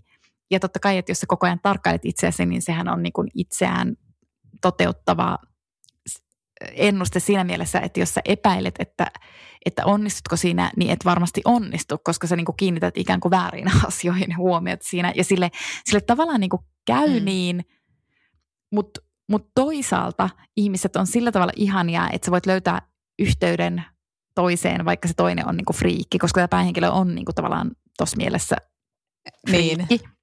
Niin. Mutta hän tutustuu tämmöiseen niinku chicagolaiseen runoilijaan, mm. ja hän selkeästi haluaa tutustua. Siinä on ehkä jotain viehätystä, siinä on ehkä jotain vähän niin kuin erottista, jotain niin kuin vetovoimaa. Ainakin mä niin kuin tulkitsin sen niin. Mm. Mutta sekinhän on semmoista ihmeellistä kemiaa. Niin kuin, että me ihmiset tiedetään, että meidän välillä, niin kuin Mm. ihmisten välillä vaan on se joku ihmeellinen kemia. Ja heidän välillä selkeästi oli se. Ja sitten tämä henkilö koko ajan pohti, että onnistuuko vai epäonnistuuko hän tässä kommunikaatiossa. Ja ulkopuolisen silmin hän epäonnistui Niin, koska, niin. koska ne sen yritykset kommunikoida oli niin kömpelöitä ja kauheita. ja oma hyväisiä, että sitten hän niin kuin tavallaan lankesi semmoisen, kutsun sitä suomalaiseksi omahyväisyydeksi ja vähän ehkä semmoiseksi niin kuin karvalakkiudeksi, että kun suomalaiset lähtee niin kuin maailmalle, niin sitten me ajatellaan, että Suomi on maailman paras maa, se ei pidä paikkaansa. Ja sitten hän niin kuin lue, vähän niin kuin luennoi, tajuamatta, että luennoi, että, että tota, muilla on varmasti todella paljon rankempaa kuin Suomessa, kun meillä on kuitenkin niin kuin tämä hyvinvointiyhteiskunta. No okei, hän ei ehkä nyt viittaa Mm. hyvinvointiyhteiskuntaan, mutta hän viittaa siis apurahajärjestelmään, niin että hän pystyy Niin. niin. kuin omistautumaan taiteelle. Eihän se edes niin kuin, ei ole erityisen helppoa olla taiteilija myöskään Suomessa, mutta anyway. Kyllä. Joo, ja toi oli mielestä hyvä, jos toi Yhdysvallat, just se osoitti sen, sen tota, vaikeana näissä ihmissuhteissa, mutta sitten se oli, se oli myös samastuttava just se semmoinen ryhmäytyminen, se ihmisen ryhmäytyminen, miten vaikeaa se on olla niin kuin ekana päivänä, just sille vähän niin kuin tarkkailla silleen, mikä porukka on makea porukka, mikä porukka on Mm. hauska porukka, mihin porukkaan mä haluan joutua ja nyt tulee ryhmätyöt ja voi vittu mä jouduin tähän tylsään porukkaan. Ja sitten se, niin kuin se, kuinka se istuu pöydässä, että nyt tulee uusia tyyppejä sinne, jotka ei ole vielä niin kuin nähnyt sitä ryhmädynamiikan muotoutumista eikä tunnista, että kuka on siellä se, se magneetti, jota kohti pitää mennä. Että sitten ne alkaa niin kun vaikka jutella tämän päähenkilön kanssa ja sitten ne alkaa pikkuhiljaa vilkuilla toiseen pöytään, kun ne tajuaa, että ahaa, tuolla on se oikea meininki, että tohon päin pitää pyrkiä. Eikä niin istua tässä tämän yksinäisen suomala, oudon suomalaisen kanssa. Sitten on muutenkin, niin kun mietin, tää- kun tämän kirjan nimi on pääoma, niin niin tavallaan kun tämä myös käsittelee tosi paljon tämmöistä niin kuin ihmissuhteiden pääomaa, tämmöistä niin kuin symbolista pääomaa siitä, että niin kuin se, se käy läpi tosi häpeämättä tämmöisiä, niin kuin, että kannattaako olla tämän ihmisen kanssa tekemisissä ja kehen kannattaa olla yhteydessä ja mitä ihmissuhdetta pitää vaalia. Että hän kertoi yhdessä tuttavastaankin näin, että hän on älykäs, kielellisesti erittäin lahjakas, sivistynyt, ajattelussaan radikaali ja koen, että hän tuo ajatusmaailmaan ja näkökulmia, joita minulla ei ilman häntä ole. Tuttavuus on minulle arvokas. Eli se ei ollut tavallaan niin kuin myöskään, niin kuin, että se ruokkii häntä jotenkin itsenään tai antaa hänelle niin kuin jotain sellaista, niin kuin, että se, se itse ihmissuhde antaisi vaan hänelle, olisi antoisa ja, ja niin kuin auttaisi häntä. Niin kuin totta kai nyt ihmissuhteet voi au- auttaa ajattelemaan, mutta hän ajattelee aika, aika monia asioita työnsä kautta. Ja sitten täällä Yhdysvalloissa hän myöskin niin kuin tajuaa, kun tää, nämä muut taiteilijat siellä puhuu, että he eivät halua olla niin kuin jonkun tyypin matskua. Ja kaikki on tavallaan matskua tälle mm. Naiselle. Että se ottaa, niin kuin, se tekee muistiinpanoja, havainnoi ihmisiä ja sitten se niin kuin, aika häpeämättä, että se haluaa niin kuin kääntää myöskin työnsä, että sillä on symbolista arvoa, eli se on taiteellisesti merkittävä, mutta että se myös myy, että se on niin kuin siis myös sillä tavalla niin kuin arvokasta. Ja kaikki ihmiset on siitä, sitä varten niin kuin materiaalia. Niin, ja tavallaan mä niin ajattelen, että, että tietysti jos hän on kirjailija ja taiteilija, niin se kuuluukin Mm, mm, olla oikeastaan, oikeastaan niin kuin, Mm. Niin. Mutta mut vielä tuosta niin just toi sun ryhmädynamiikan kuvaus, se oli niin hauska tuossa kirjassa, tai hauska, en mä tiedä, mutta siis ainakin se oli, se oli osuva. Se oli todella Joo. osuva. Ja sitten kun se tavallaan osoitti sen, että jos sä niin kuin mokaat siinä alussa, Mm. niin, Niin. niin. se on niinku tavallaan, siitä on tosi vaikea päästä On. on. eroon siitä, että jos sä olet se niinku ihmeellinen mykkä äänkyttävä Niin, niin, ugri, niin. niin sit jos sä oot niinku kaksi ekaa päivää sellainen, niin on tode, sun pitää todella onnistua tekemään vaikutus sen jälkeen, että sä pystyt muuttamaan ikään kuin sen dynamiikan. Se on ihan valtava. Niinku, niin. Se oli tosi hieno jakso musta. Ja siis, Oli. joo. Ja sitten sit me niinku, tavallaan se, mitä mietin tämä niinku satiriina vähän, kun tämmöisetkin, niinku, että tämä on humoristinen kirja. Esimerkiksi tämä, kun tätä kirjaa rytmittää semmoiset sen päiväkirjamerkin, että täällä on niinku semmoisia lyhyitä kursiivia ajatuksia, jotka voi olla vain niinku sen ajatuksen omaisia, semmoisia välähdyksiä mielessä tyyliin. Onko kaikilla ihmisillä lupa olla olemassa? Ja jotenkin niinku, mun mielestä tämä ajatus niinku vähän vaivaa sitä koko ajan sille, että onko sillä lupa olla olemassa. Sitten siellä alkaa kalvaa tämmöinen tämä oli tosi hyvä sitaatti, joka on tavallaan traaginen, mutta sitten tavallaan hauska, kun tämä on niin, tämä on niin, niin kuin, tietyllä tavalla niin absurdi, absurdin totinen. Minua kalvaa yhä laajemmaksi kasvava oivallus siitä, että ihmisten kanssa vietetty aika todennäköisesti, todennäköisesti toisi elämäni enemmän kuin mitä monet seurustelutilanteet ensisilmäyksellä antavat ymmärtää. Että muutaman vuoden takainen päätökseni pyrkiä välttämään mieltäni horjuttavia sosiaalisia tilanteita näyttää kaventavan elämääni odottamattomin tavoin, että riippuvaisuuteni muista ihmisistä on kokonaisvaltaisempaa kuin mitä olen hahmottanut. Että tämä on niin todella jotenkin kaukana ja irrallaan ja niin kuin irtonainen, että ei niin havainnoi ollenkaan sitä, miten ihminen niin kuin suhteutuu muihin ihmisiin. Ja superrationaalinen. Kyllä, ja siis samahan on niin kuin tässä, tässä tota hänen parisuhteessaan, että, että hän miettii myös, että saako hänen miehensä heidän suhteestaan yhtä paljon – että se niinku miettii sitä, että hän ei, se ei niinku keksi äkkiseltä yhtäkään elämän aluetta, jossa se olisi niinku lisännyt miehensä hyvinvointia, paitsi synnyttämällä heidän lapsensa ja ehkä tuomalla ta- tällaista taloudellista vakautta siihen parisuhteeseen. Että onko niinku se mies unohtanut punnita tämän suhteen hyödyt ja haitat, niin kuin hän selkeästi on tehnyt? Niin, toki on niin kuin tosi se on mahtavaa, koska, koska se on niin tuommoinen niin Excel-mäinen tapa ajatella sitä. Siis semmoinen niin superrationaalinen, melkein niin kuin matemaattinen niin, niin, kyllä. Ja sen takia tästä naista on ehkä just niin kuin sanoin, vähän vaikea saada kiinni, että minkälainen tämä tyyppi on. Ja just siellä Yhdysvalloissakin, että onko se ihan helvetin rasittava vai onko se niin kuin sulosen oudon haavoittuva. Mutta kaikki mennään niin, kuin niin sen pään sisäisen niin kuin monologin kautta, että ei, on vähän vaikea saada, saada siihen semmoista tuntumaa. Joo, mutta mä tavallaan niin kuin luotin siellä esimerkiksi siellä Jenkeissä siihen, koska, niin kuin, kyllä se, niin kuin, koska, koska sehän on kuitenkin myös ei se itseään siloittele, niin mä luotin mm. niin kuin tavallaan sen minäkertojan näkemykseen siellä Jenkeissä. Eli että mä oon niin kuin ihan varma, että just ne kohdat, jossa se tuntee olonsa vähän niin kuin tyhmäksi, että se tuntee, että okei, nyt tämä ei mennyt ihan nappiin, niin mä luulen, että ne pitää ihan paikkansa. niin kuin siis tavallaan niin. silleen mä luin sitä päähenkilöä, että, että se on ollut rasittava. Että ne muut siellä residenssissä olevat tyypit ajatteli siitä päähenkilöstä, että se on niin kuin ihan todella outo ja rasittava. Ja mm. osittainhan se on niin kuin kulttuurista. Ja siinäkin mm. se onnistuu niin kuin, toi Sarkola tosi hyvin, että kun se kuvaa sitä, niin kuin, että miten pieniä ikään kuin ne kulttuurierot on, koska ne on kysymys on niin kuin nyansseista ja siitä, että mm. löydät sä niin kuin oikeat sanat. Ja sitten kun se yrittää vähän niin kuin, kun se ihan hirvittävästi haluaa sen chicagolaisen runoilijan kanssa nyt tätä yhteyttä – Mm.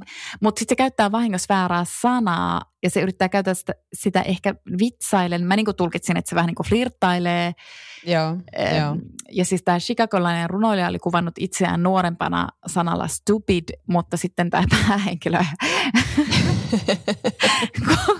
kuvaa sitä sanalla idiot. mikä on niinku ihan järkyttävän monka, koska niiden kahden sanan välillä on hirveän suuri ero.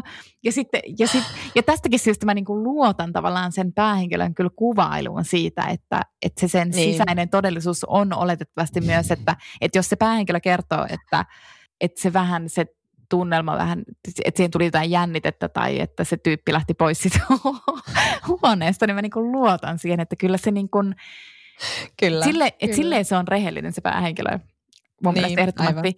Mutta, mutta se, missä se, niin kuin, että sitten mä myös niin kuin mietin ehkä tota just niin kuin ton, se, että kun se laskee niitä rahoja, että niin kuin mä mm. just ajattelen, että se on vaan niin kuin ihan superahdistunut.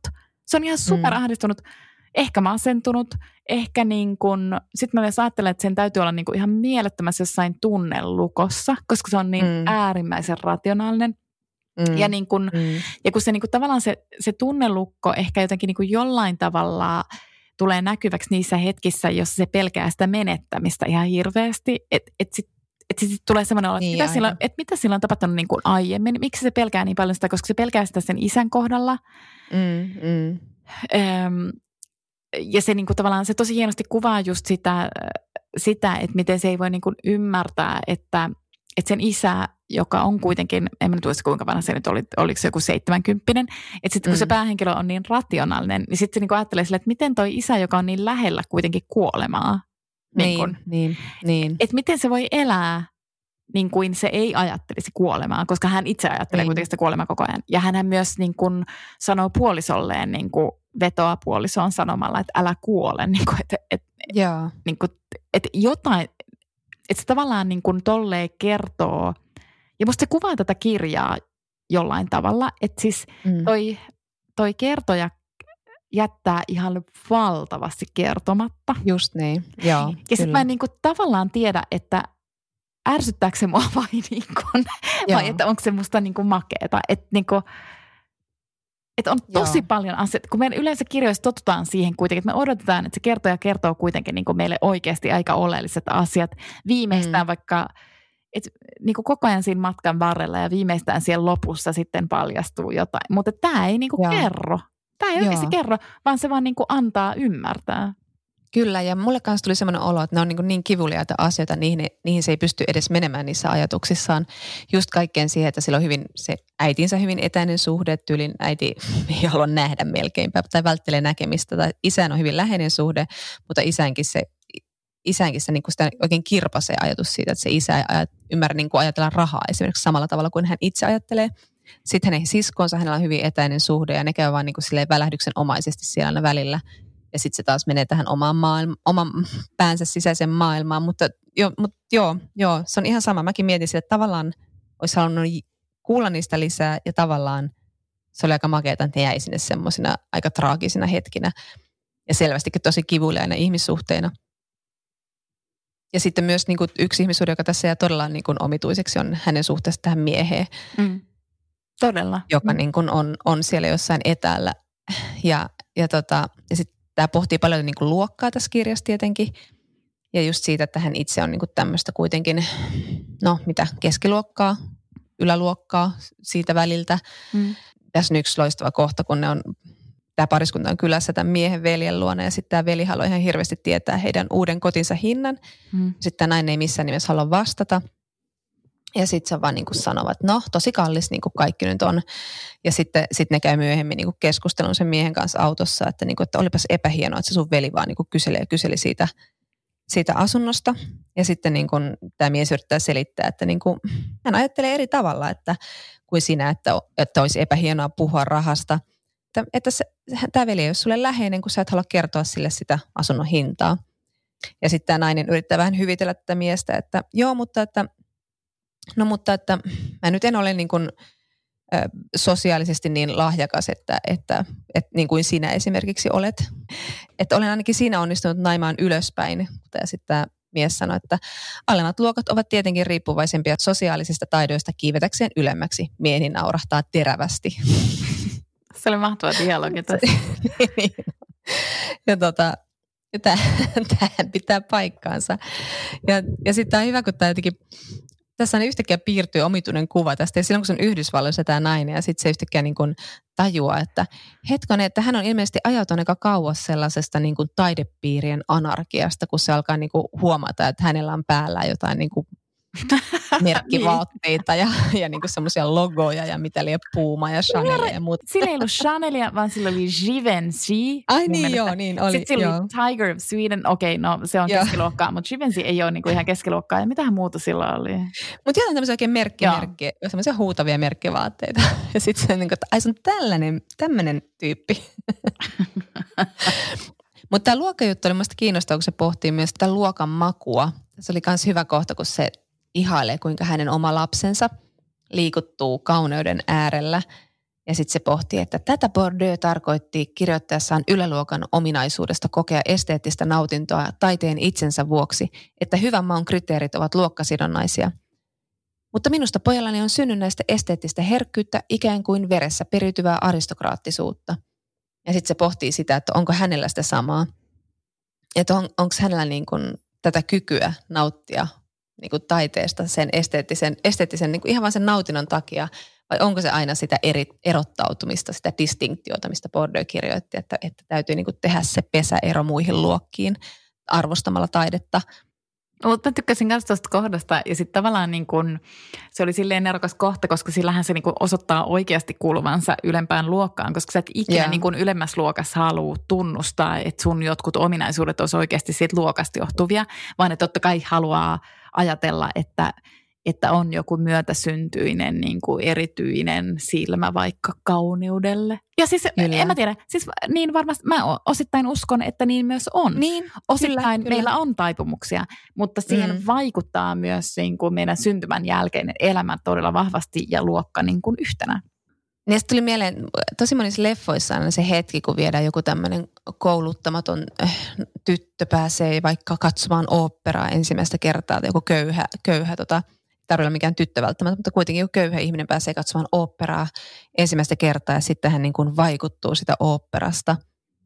Sen, sen ihan vaan sen niin kuin on kyynel silmin niin kuin tuntee sen musiikin, vaikka niin kuin joku tuommoinen vaatii usein semmoista tiettyä niin kuin kouluttautumista siihen kulttuuriin, että osaa arvostaa sitä. Mutta sekin on semmoinen, niin semmoinen tietty semmoinen leffa-klisee, jota käytetään tosi paljon, että ihmisessä on jotain niin kuin vietonta ja pyhää ja aitoa ja sit niin, että se pystyy ottamaan taiteen ja liikuttumaan siitä tietämättä niin kuin tavallaan niitä konventioita yhtään sen tarkemmin.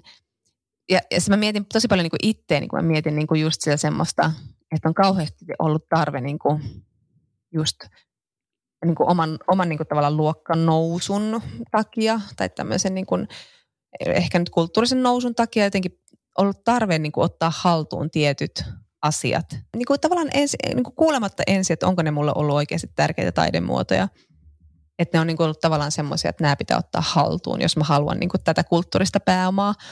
Että tavallaan semmoinen niin maun kultivointi on ollut kauhean tärkeää omassa elämässä.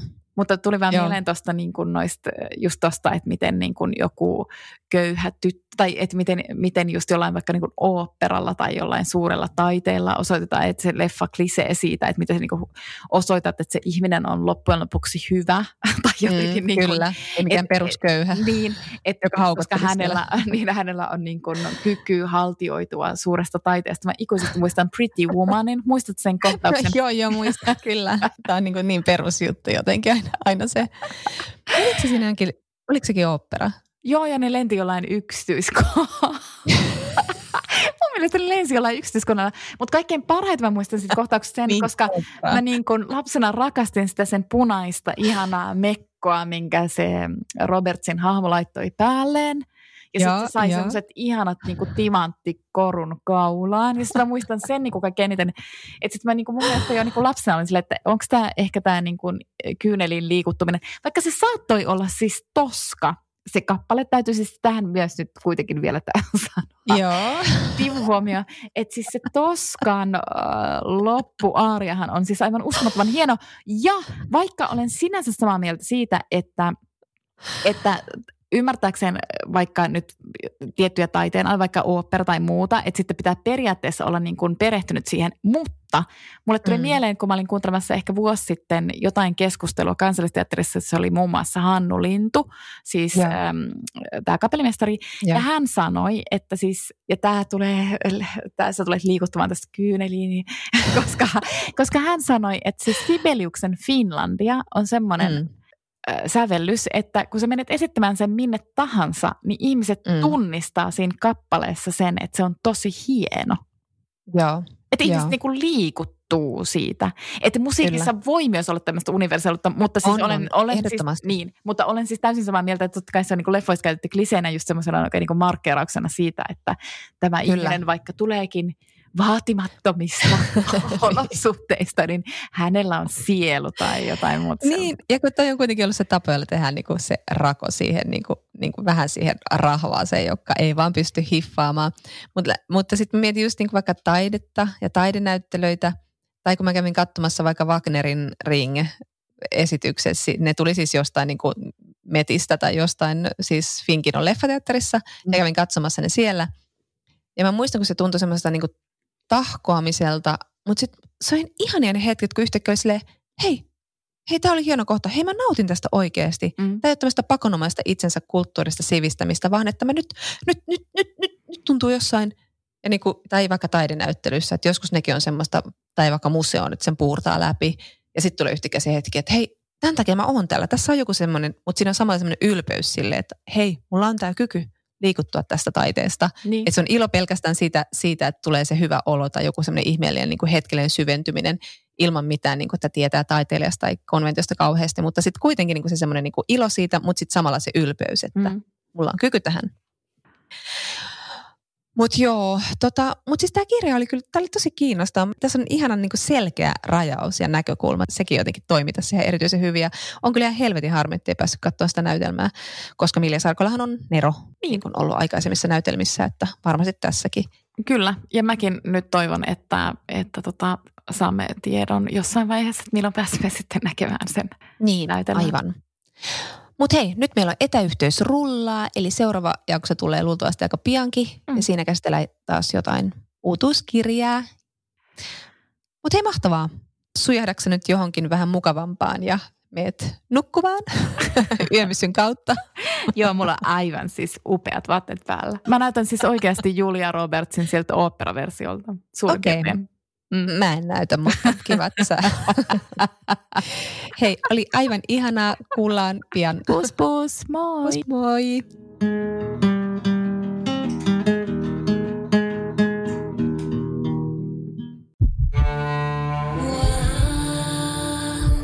First One. Ensimmäinen kyberturvallinen ja käyttäjäystävällinen videoviestinnän ratkaisu Suomesta. Dream Broker.